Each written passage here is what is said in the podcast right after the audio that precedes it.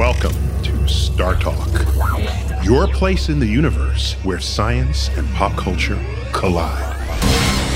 Star Talk begins right now. Welcome to the Hall of the Universe. I'm Neil deGrasse Tyson, your personal astrophysicist, and tonight we're featuring my interview with actor and American treasure Alan Alda. And he's probably best known for starring in the TV hit series MASH from the 1970s. It went for 10 years. And he's appeared in more than three dozen movies since then.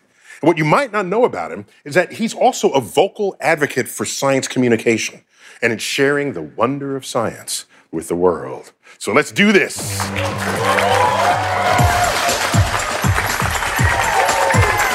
So my co-host tonight is comedian Matt Kirshen. Matt, welcome back Hey, to Star thank you, Talk. You host a podcast called uh, Most Likely Science. Is It's, that what? it's probably science is the name, Neil, and you always do this.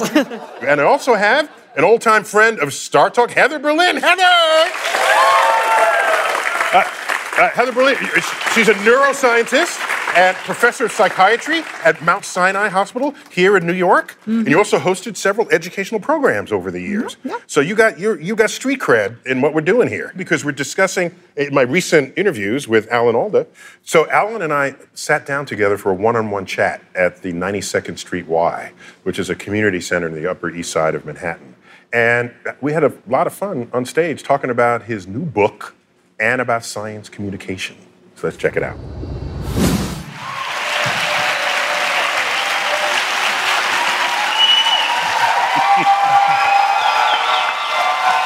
Well, let's go.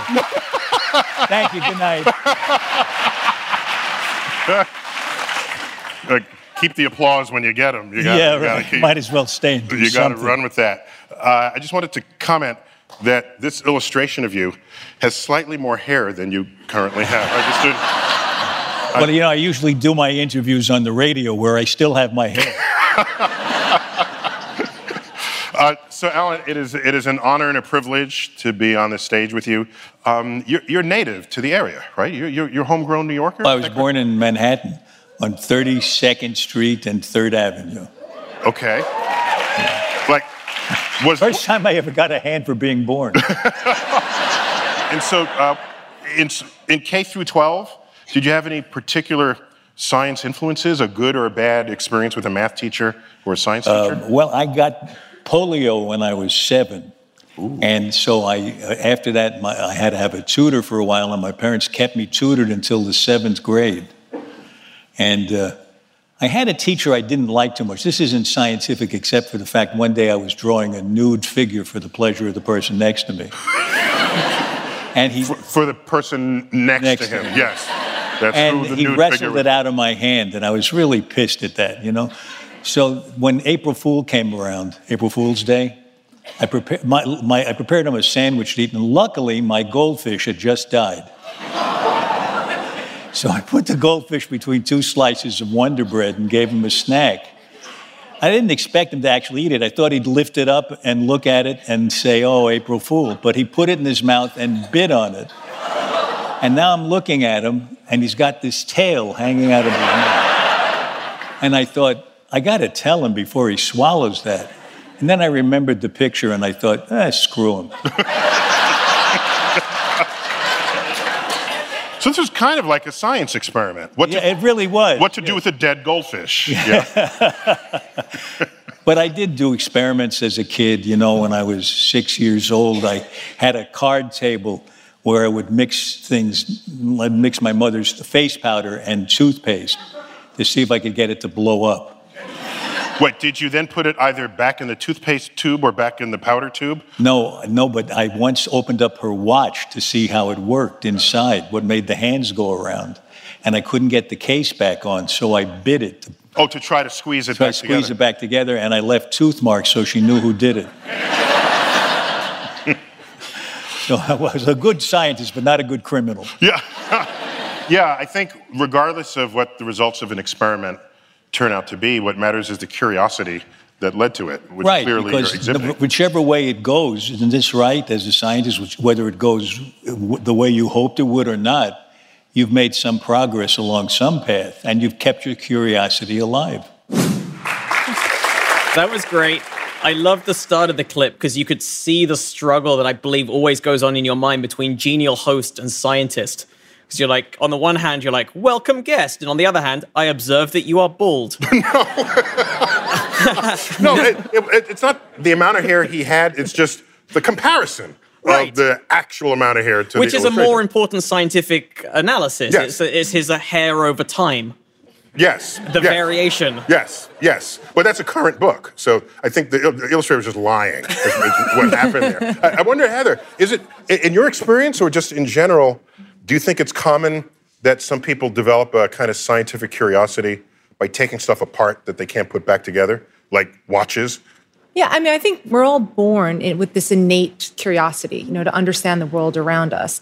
And as we develop, unfortunately, we tend to lose that curiosity because, you know, our, our prefrontal cortex isn't fully developed until we're about 25. And before it's fully And for, developed, and for boys, it's not until they're we're like 40. about 80. ever, ever. Ever, yeah, not ever. but that kind of is what puts the filter on, you know, and says, okay, that's that behavior isn't, you know, conforming to social norms. But when you're a child, anything goes, and you're very open to experience and curious. Um, so you deconstruct things and you ask lots of questions. And I think the really important thing is how do we keep that curiosity alive? when we're adults and i think scientists are really good at that is always asking questions always wondering and asking and even when you get an Kids answer who, ask so we're adults who never grew up from our childhood. pretty much And that's yeah. one of the things I love about that clip is you and Alan both describing what's essentially a prank as no, this is science. We were doing a science experiment. So it's just a matter of perspective, is what it you're is. saying. It is. All it's saying, like the man is a scientist. What I wondered after that introduction with him, whether there might have been sort of some parallel universe where he might have become a scientist instead of an actor. I just asked. Let's check it out. So, if you had this curiosity, wa- was there some fork in the road where you say, I could be an actor or I could be uh, a scientist? No, never. No, I, I, I was lucky enough to go.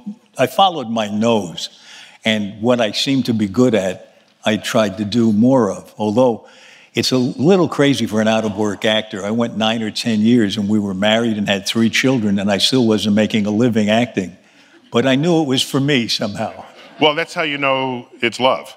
Yeah. You know what? I figured out early on that I wanted to act with people I respected in material I, I loved in front of an audience that got it. And that's all I wanted. It didn't matter to me where that would be or how much money I'd make doing it, as long as I could earn a living. That's a very pure goal. Well, I, I really felt that way. And then I wound up doing that for 11 years on MASH, and it was a wonderful experience.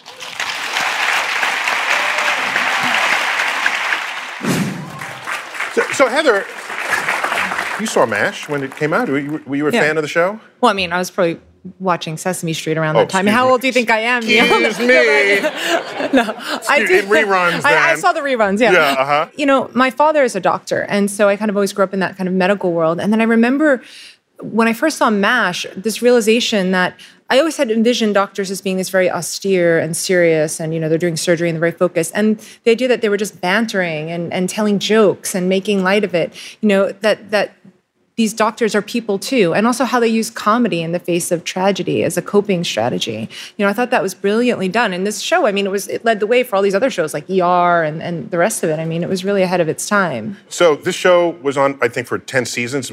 It was nominated for more than 100 Emmys. The show won 14. He won five of them. So it was a highly celebrated and, and decorated show. Funny you mentioned his uh, his Emmys there, Neil, because we it's game show time. What's this with you in the game show? they love the game show. Look at them. Okay, all right. Oh wow! oh god! Alan Alda trivia time. Old dad and a bag of chips. All that. Okay, Oh, wow. all right. We've got some Alan Alda facts or non-facts. Okay, all right. See if Let's you can work out which ones are true. Um, he didn't sign on to play Hawkeye until six hours before the pilot was shot. Ooh. You know, that's so precise in its delivery of information. I'd say it has to be true. It was actually six and a half hours. and ah, no, it, you, you are correct. That one is true. That Oh, is true. okay, all right, all right. he apparently didn't want war to be a backdrop for light-hearted hijinks. He wanted to show that war was a bad place to be. So that was his resistance. That was his resistance. Last moment. Um, Fact number two is Alan Alda the step cousin of Rick Moranis? I'm going to have to say false. You're saying false. I am. Neil, are you Uh, agreeing? Again, that's so precise. I'm gonna have to say yes. Neil, I'm afraid you are wrong. You are correct. Oh, Uh, okay. That one is false. No one is a relative of Rick Moranis. He just came into existence They're still studying, still studying his genome. yeah, as a perfect being. Okay. Okay, is Alan Alda the first person to win an Emmy for acting, writing, and directing? Heather. Um, maybe true. Maybe true. It's a very specific answer. Uh, Heather again has taken it. He did, and he once did a cartwheel down the aisle. Uh, possibly the most gymnastic guest we've had, right? Younger days. Are you going to do that when you win an Emmy? Neil? I don't know. I, no, no, no, I'm not. No, Damn. no, no. Uh, so let me ask you, Heather, is there a, uh, uh, he listed three ingredients that helped him uh, find his compass point. What was it? People you respect, material you love, and an audience who gets it. So do you think that that should or is also the key ingredients for science communication?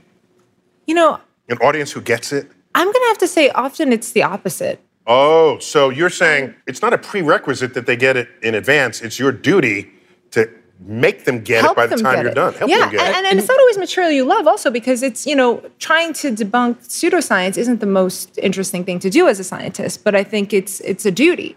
Well, coming up next in my interview with Alan Alda, we actually learn how to learn when Star Talk returns.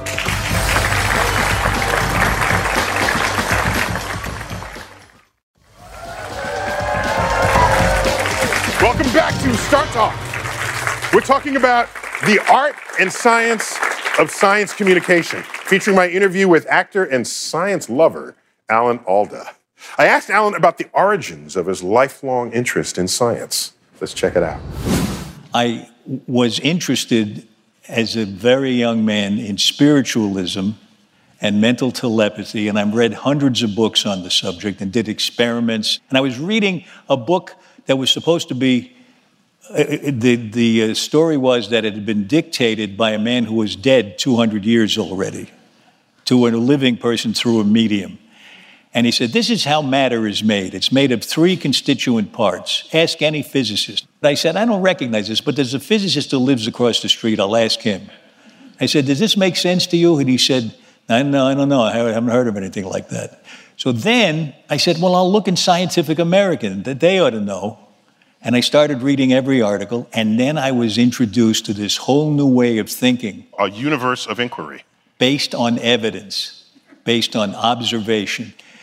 And I gave up what I thought was lacking in evidence, and I got excited by this, this quest that science was on to understand how the universe works and how they could understand the deepest things with the tiniest bit of information they could extrapolate, but not in a crazy way, not just making things up not science fiction, but scientific evidence. And it, it was just so exciting to me. So, so Heather, he transformed in this moment, seeing that evidence mattered. This is interesting because I presume, like, just as real scientists, neither of you has ever had scientific theories that you've got from ghosts.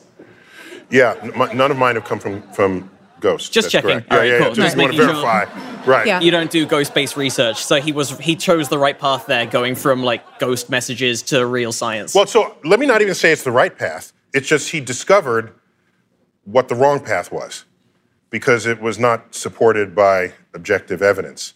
And, and he got excited about Yeah. it. So, so, Heather, when you sort of discovered the scientific method, did you get excited? Yeah, I mean, I, I thought, wow, it was it was a way to I get get away from this subjectivity and tap into something bigger and greater than myself, like trying to uncover these true truths of the universe through That this applied method. to us all. Yeah, So then, why doesn't everybody get that excited? Uh, you know, I think a lot of people think of science as done for and by other people, like they're not a part of it. So my husband's a science communicator, Um, and he, he he's a rapper, but he raps about science, and he'll he'll talk about findings in neuroscience and say we discovered this and we discovered. I used Your to call husband's a that rapper communicator. rapper Science communi- communicator. science communicator. Yes. Okay, is that the first time that sentence has ever been uttered in the history of the world? Yeah, there's absolutely no need for the word for a rather than the to be called that description. exactly. Yeah, he's one of many rapper science communicators out there, but like he's one of the better ones. He's, um, But but he'll talk about neuroscience findings in, in my field and say, oh, you know, we discovered this and we did. And I used to call him out, like, why are you saying we? You know, you didn't discover it. And he said, no, I mean we as like the collective we, as like humanity, you know, Yeah. as mankind. And and then I kind of He took a a piece of moment. the action. Yeah, he did. He did. But but you know, I think if we all think about it as it's this unifying, that it's it's discoveries meant for all of us. It's not like these scientists over there doing this separate thing. And it's a way for us to uncover, you know, the, the, these realities. Uh, interesting you say that because the, the moonwalkers, when they toured the world, people would come up to them and say, We did it. These are people from other countries. So they, there was a collective we in the accomplishment of our species. and there's truth in that because none of those accomplishments could have happened without the collective accomplishments of all of humanity. Like you couldn't have put humans on the moon if it hadn't been for the discoveries of mathematics by the Greeks and Right, the right, like everything leading right, up to that point right. Combined to make it happen. So, so you know, did I ever tell you my summary of the scientific method? It's, it's very simple. Do whatever it takes to not fool you into thinking something is true that is not, or that something is not true that is. That's it. Do whatever it Yeah. takes, mm-hmm. because we are susceptible to these. Yeah, and also, I mean, our brain, our, our brain is just in, uh, interpreting reality in different ways. You know, we have these visual illusions all the time. It's just one example. So what we're perceiving in our mind's eye does not necessarily correlate with reality. We're completely biased. So the scientific method is amazing because it's a way to get around that. You know, to be objective and get away from our own personal biases. But here's, I think, I think part of the problem is the way science and the scientific method is presented in pop culture isn't how it really works. Like you're real scientists, and the fact is, science is generally a is a painstaking and methodical and careful process. I like that, Newton right. probably thought for years about what makes the universe move, and Yep. then but then he went, ah, they'll never get that. I'll just say it was an apple. Uh, oh, an apple hit my head, and that's how it just got. But you know, that's how when you watch mo- any movie in which a scientist is presented, that that's how it's delivered because it's not as fun to watch years of careful measuring and testing and retesting.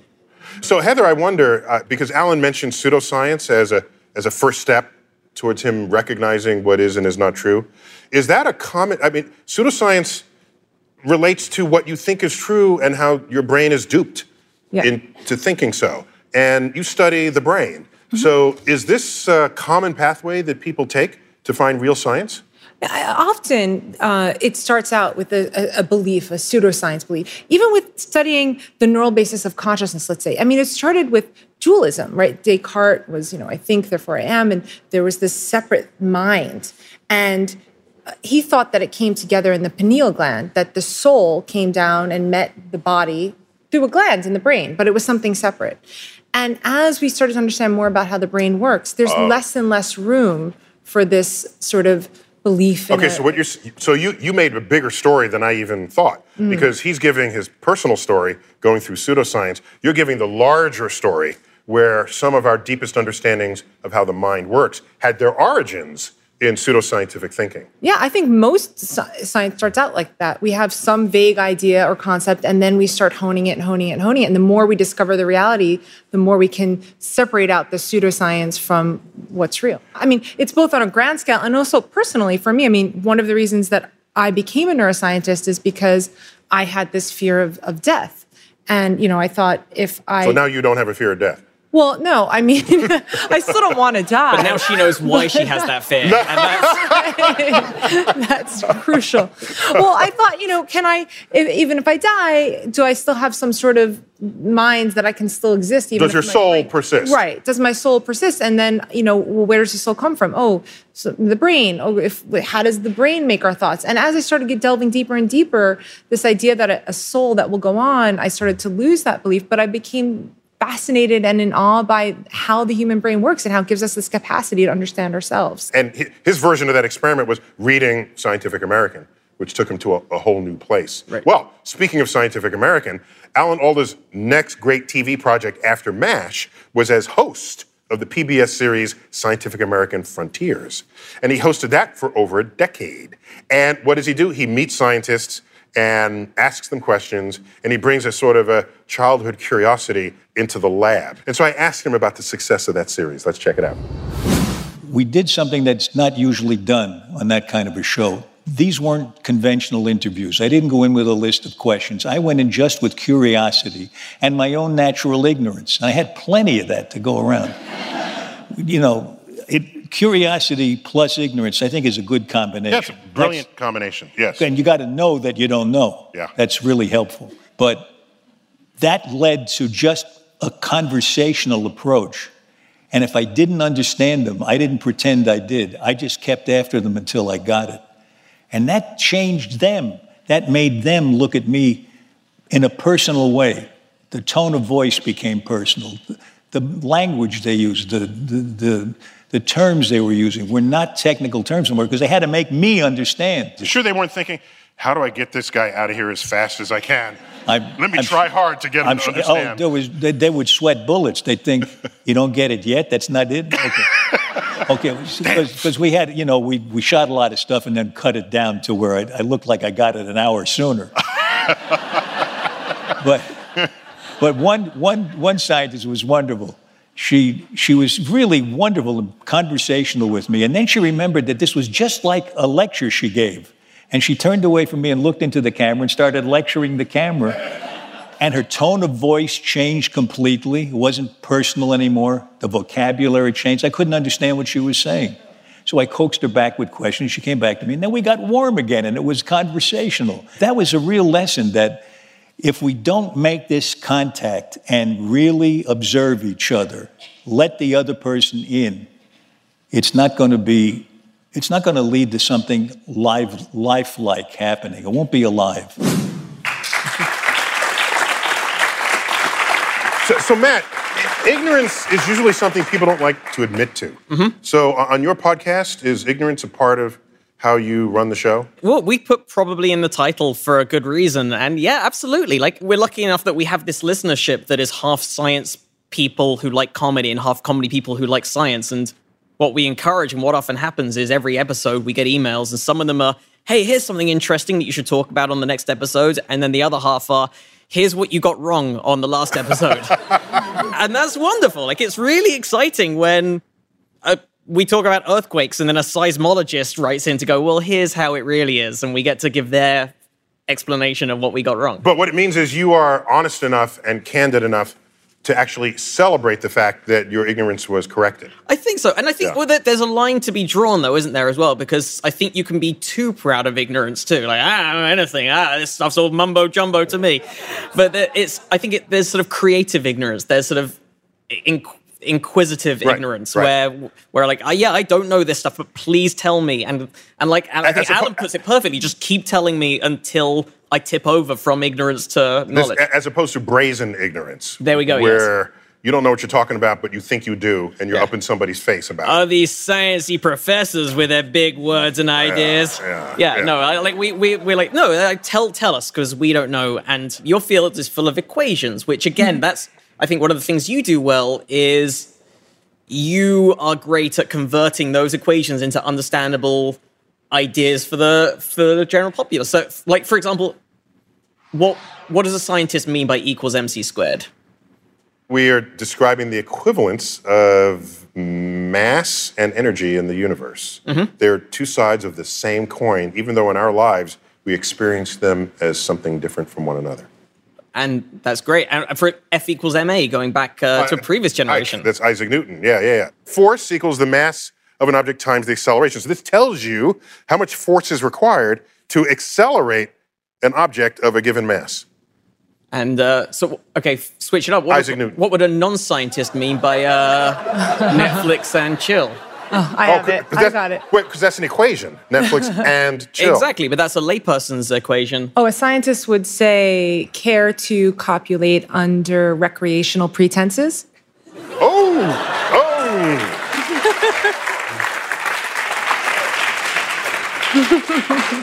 wow. So what works at the bar? That's what I want to know. It depends on the bar. And Neil, uh, I believe your tweets are amongst your most effective. I think Oh. you've got an example for us. Oh, do I? Oh, yeah. Oh, yeah. Uh, this, I just had this thought. Uh, In a mirror, you can only kiss yourself on the lips. It's just one of these fundamental truths of the world. It is, no matter how much you try and turn at the last Yeah, minute. yeah. You So- can't. You, you can't fake the light beam. You know. Profound. Profound, Neil. So up next, Alan Alda, American icon, will explain what it means to actually listen to one another for change on Star Talk.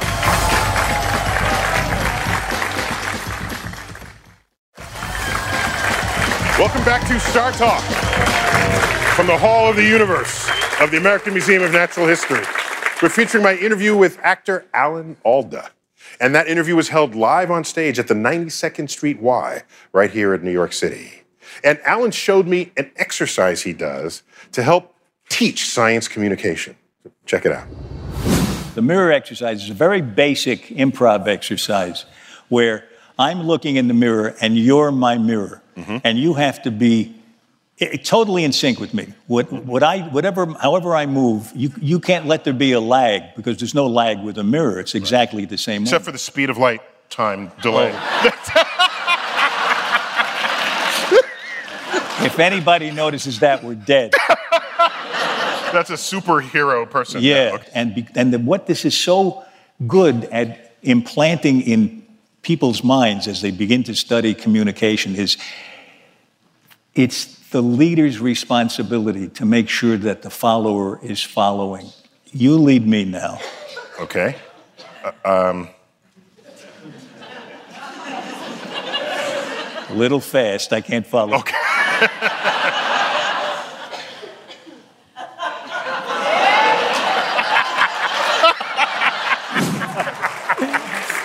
That is awesome. So I got Matt Kirshen here, Yeah. my comedic co-host, Matt. Hey. And I got Heather Berlin, neuroscientist.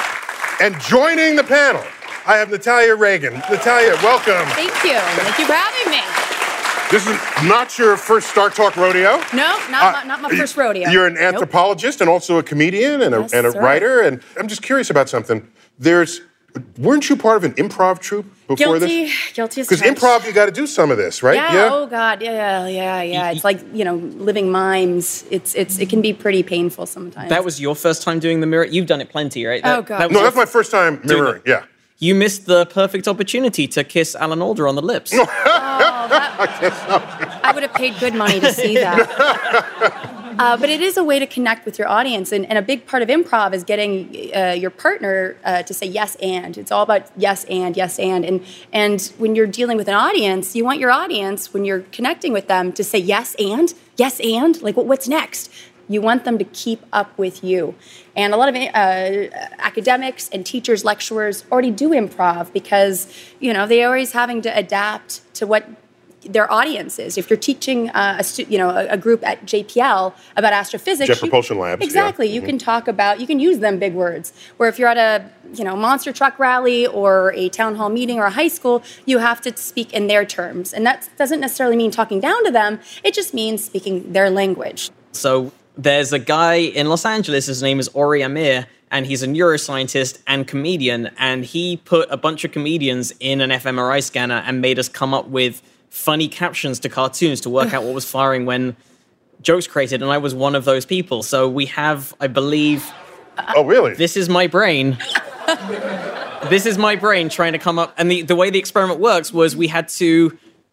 It was basically a caption competition. It was come up with a funny punchline to these captions, and then as a control, both think of an unfunny caption and think of nothing. well, does that mean that if that part of your brain were damaged, you would stop being funny?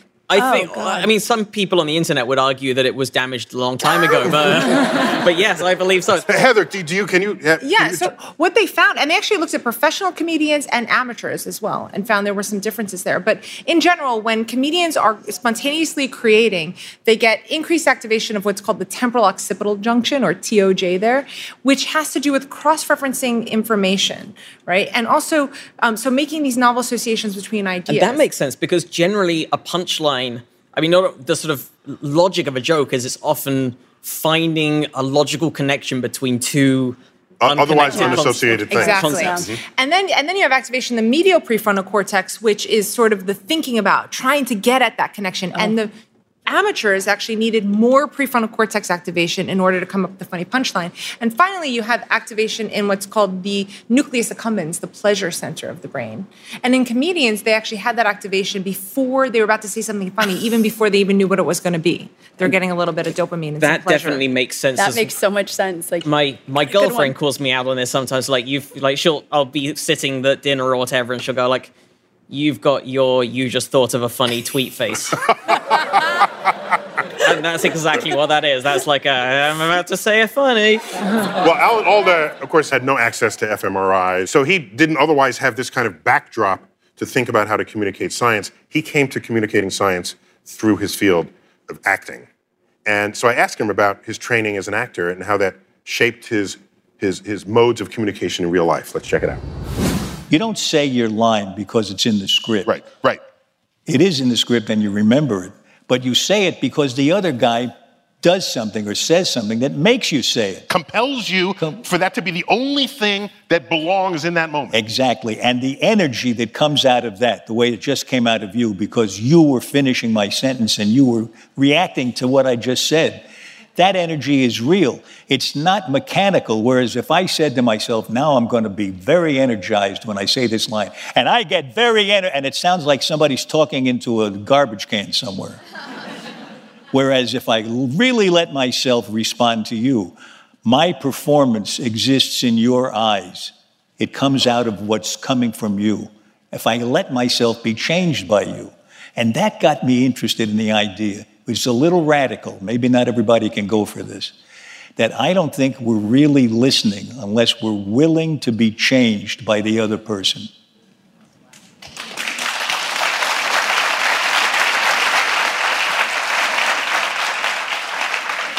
So some part of you has to be susceptible. Yeah, not you, that doesn't mean you're going to change, but you're willing to change.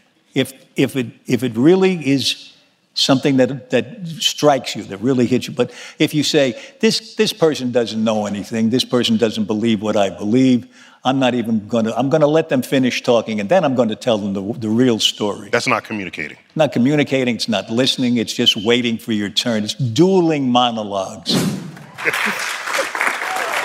So, N- Natalia, uh, you, you create product. Yeah. What is your what is your knowledge or evidence that people are listening?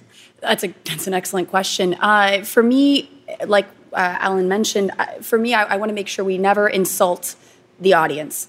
And I feel like your field and my field have something in common because humans are obsessed with two things: ourselves, anthropology, and our place in the universe.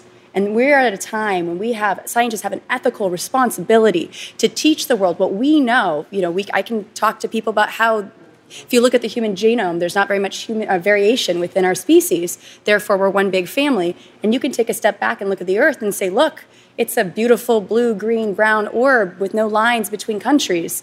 So it's, it's an excellent time to really have that discourse, have that conversation, make the eye contact, and not talk down to each other. Cool. So, Natalia, thank you for joining us on Thank this segment of Star me. Talk.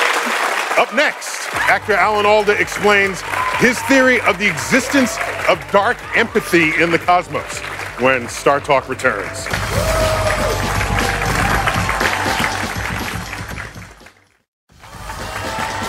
Welcome back to Star Talk from the Cullman Hall of the Universe. We're featuring my interview with award winning actor and science communicator Alan Alda. And he explained a communication term that he coined called dark empathy. Let's check it out. It's a little like dark energy. A Little like dark energy. What is that? In, well, in that dark, in the same way that dark energy is the opposite of gravity, and it, gravity's pulling us in to some cozy connection, and dark energy's pushing us apart to more more distance. It's a little like that.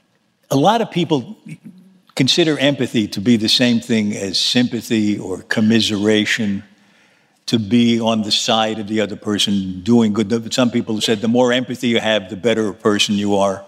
I don't think so.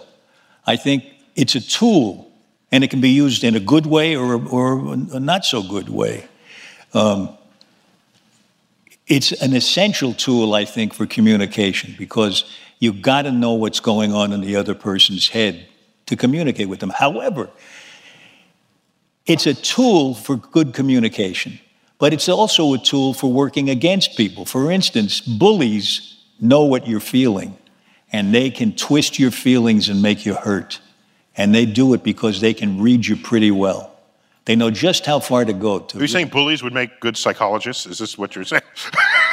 well, some may be. I don't know. so here's an example that's like in a marriage right? Guy is up late, it's after midnight, his wife's already in bed, and he notices there's a huge pile of dishes in the sink. And he thinks, I guess I ought to do something about that. What are the odds that he'll do something? Not so great. But maybe if he uses a little empathy and he says, What's my wife going to feel like when she wakes up tomorrow and sees those dishes in the sink? And he actually connects with her feeling of dismay. Chances are he might wash the dishes, and chances are he might find out doing the dishes is foreplay.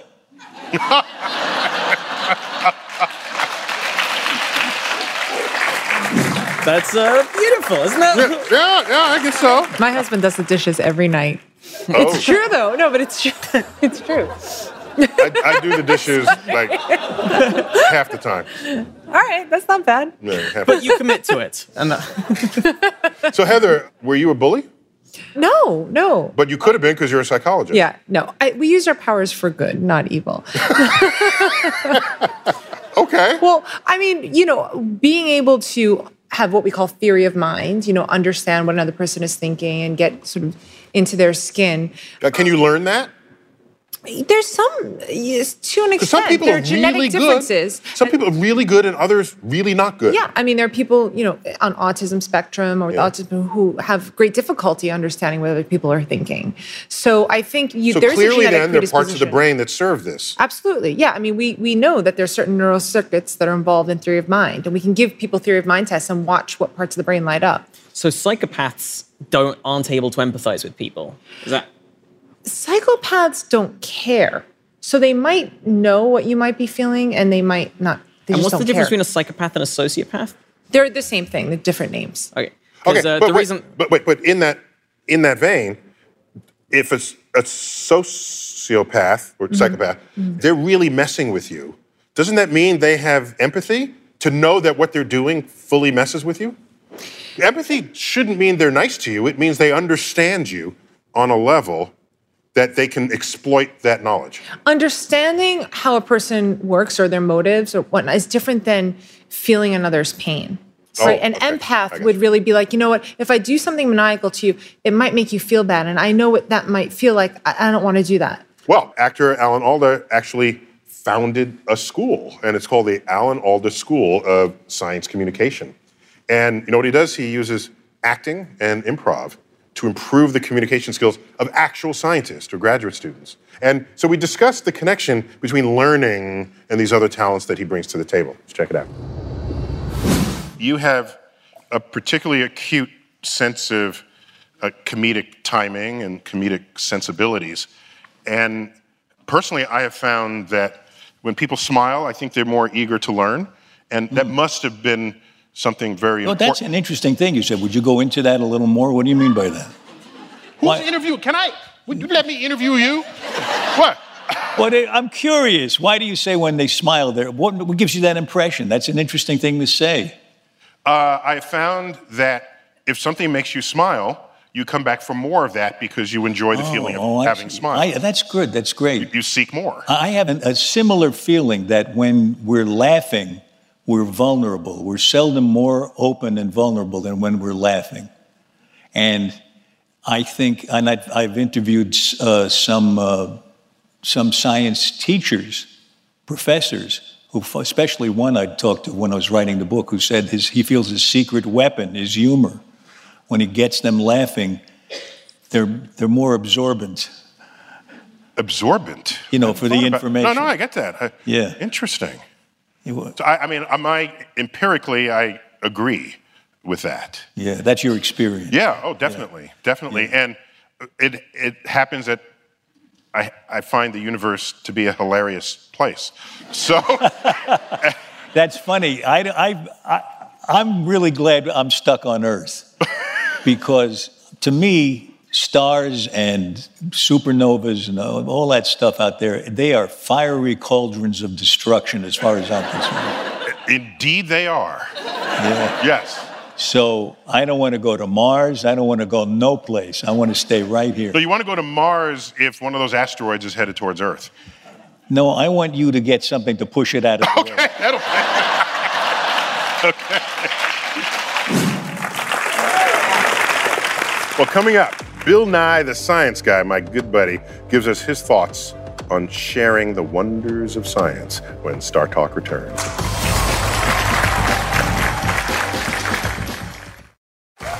Welcome back to Star Talk. Tonight, we've been getting schooled in science communication in my interview with actor and comedian and educator Alan Alda. Let's check it out. You know what's interesting about communicating science? There was a study done, I think, at the University of Pennsylvania, where they studied what were the most commonly emailed stories in the science section of the New York Times. You might think they were about health, about medicine, fitness, things that affect our bodies every day. The most emailed stories were about the wonder and awe found in, in confronting the universe. Mm. That sense of wonder and awe, we all have, we go out at night, we look at the stars. You're telling me? you forget who's interviewing you? And he said I had comic timing.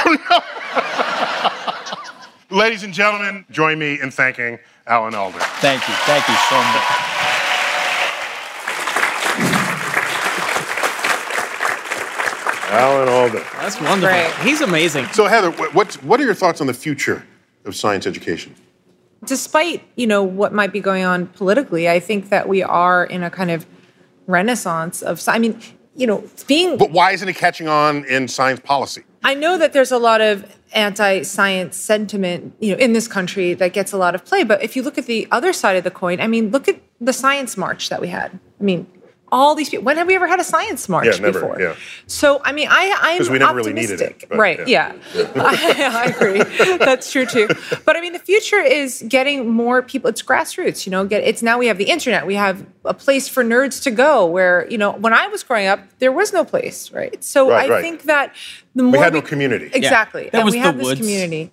Right. Well, before we wrap up this episode of Star Talk, let me catch up with Bill Nye, the science guy, my buddy, and just to hear his thoughts on communicating science.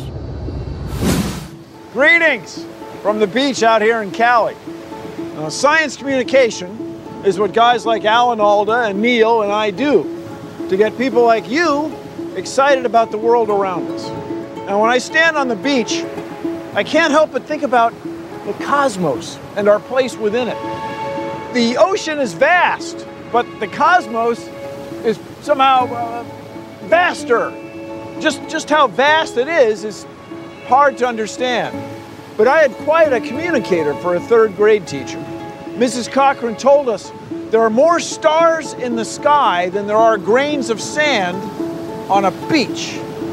And I remember thinking, that is incredible. How could there be that many of anything? But it turns out that was an underestimate.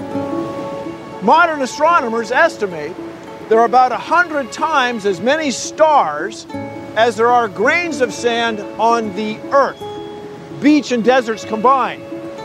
When I think about that, I am humbled and empowered. I am overwhelmed and relaxed both at the same time. The key is communicating that. Back to you, Neil. Good luck. Thanks, Bill.